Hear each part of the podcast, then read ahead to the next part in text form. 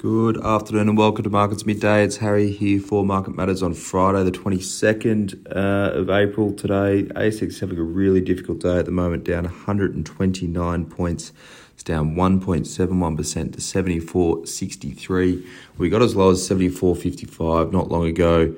Um, we did open down about 1%, but tracked lower throughout the morning as well. Um, in terms of the sectors, healthcare is up 0.398% uh, to be the only sector trading up at the moment. Staples is down 0.17% only. Worst sectors, materials down 3.46%, and tech is down at 2.84%. Um, carrying the healthcare index is CSL, which is leading the market. It's up 1.34%. Corporate travel, CTD, is up 1.09%, and Endeavour Group EDV up 0.92%. Megaport MP1 following on the back of their tough day yesterday, it's down another 12.49%.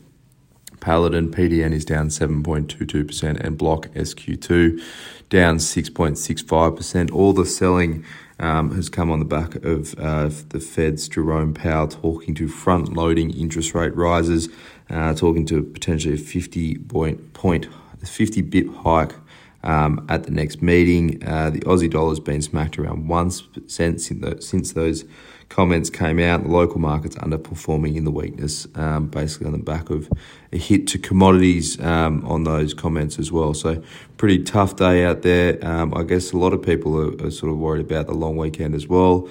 Obviously, the Australian market's closed on Monday for Anzac Day. Um, so you can imagine a few people are taking some profits while the ASX is trading up near all-time highs. Um, basically, an excuse to, to take some money off the table up here. Um, in terms of stocks, there's not a great deal of news out today, but there is Oz Minerals, OZL. It's down 6.12%. They're out with their March quarter update. Uh, they're a calendar year uh, company, so it's the first quarter of the new calendar year. They had previously flagged a, um, a slow start to the year, anyways, so the numbers were expected to be a bit soft. They are pretty soft, uh, if I'm honest. Produced three, uh, 30,000 tonnes of copper um, 48,000 ounces of gold. Copper was down about 5% from the December quarter.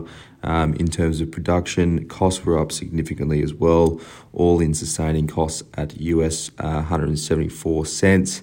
Uh, per pound, and it's about 10% higher than uh, last quarter, and it's about 15% above uh, where their um, guidance is for the full year. They talk to COVID workforce absenteeism as an issue uh, particularly their Prominent Hill site. Uh, they talked to weather also impacting uh, production and costs. They did maintain guidance for the full year on both costs and production, meaning production for each of the next three quarters will need to be about 40% higher than what it was in the March quarter. Um, to hit that midpoint, uh, it's a pretty big task. They do have a bit of cash in the bank at the moment. They've got 210 million cash, so they are still earning decent coin. Um, and uh, they did invest 176 million into growth projects as well. So, you know, looking at medium term, they're doing uh, they're, they're, putting some money back into the ground um, to, to try and make a return on that investment as well. So this company's setting up well. Um, obviously, a lot to deal with. I, I can't. I, I think it's a big task for them to be hitting that full year number though, um, and I suspect we'll hear more about that later in this quarter as to how they're going um, through their second quarter, and you know if they've got that if they've got that production back on track. Um, also, COVID, I, I don't think um, I can't really see that not being an issue for the next little while anyway. So uh, we'll see how that one plays out. It's down 6% today on the back of those comments. Also, you know, the market's down pretty heavily as well. So can't all be attributed to that quarterly update there. Looking around Asian markets, Japan's Nikkei is down 2.1%. Hong Kong's Hang Seng is down 1.75%. US futures are weak again. Um, they tumbled about a bit over 1% overnight. Um, and S&P futures are down another 0.4% and Nasdaq futures down 0.5%.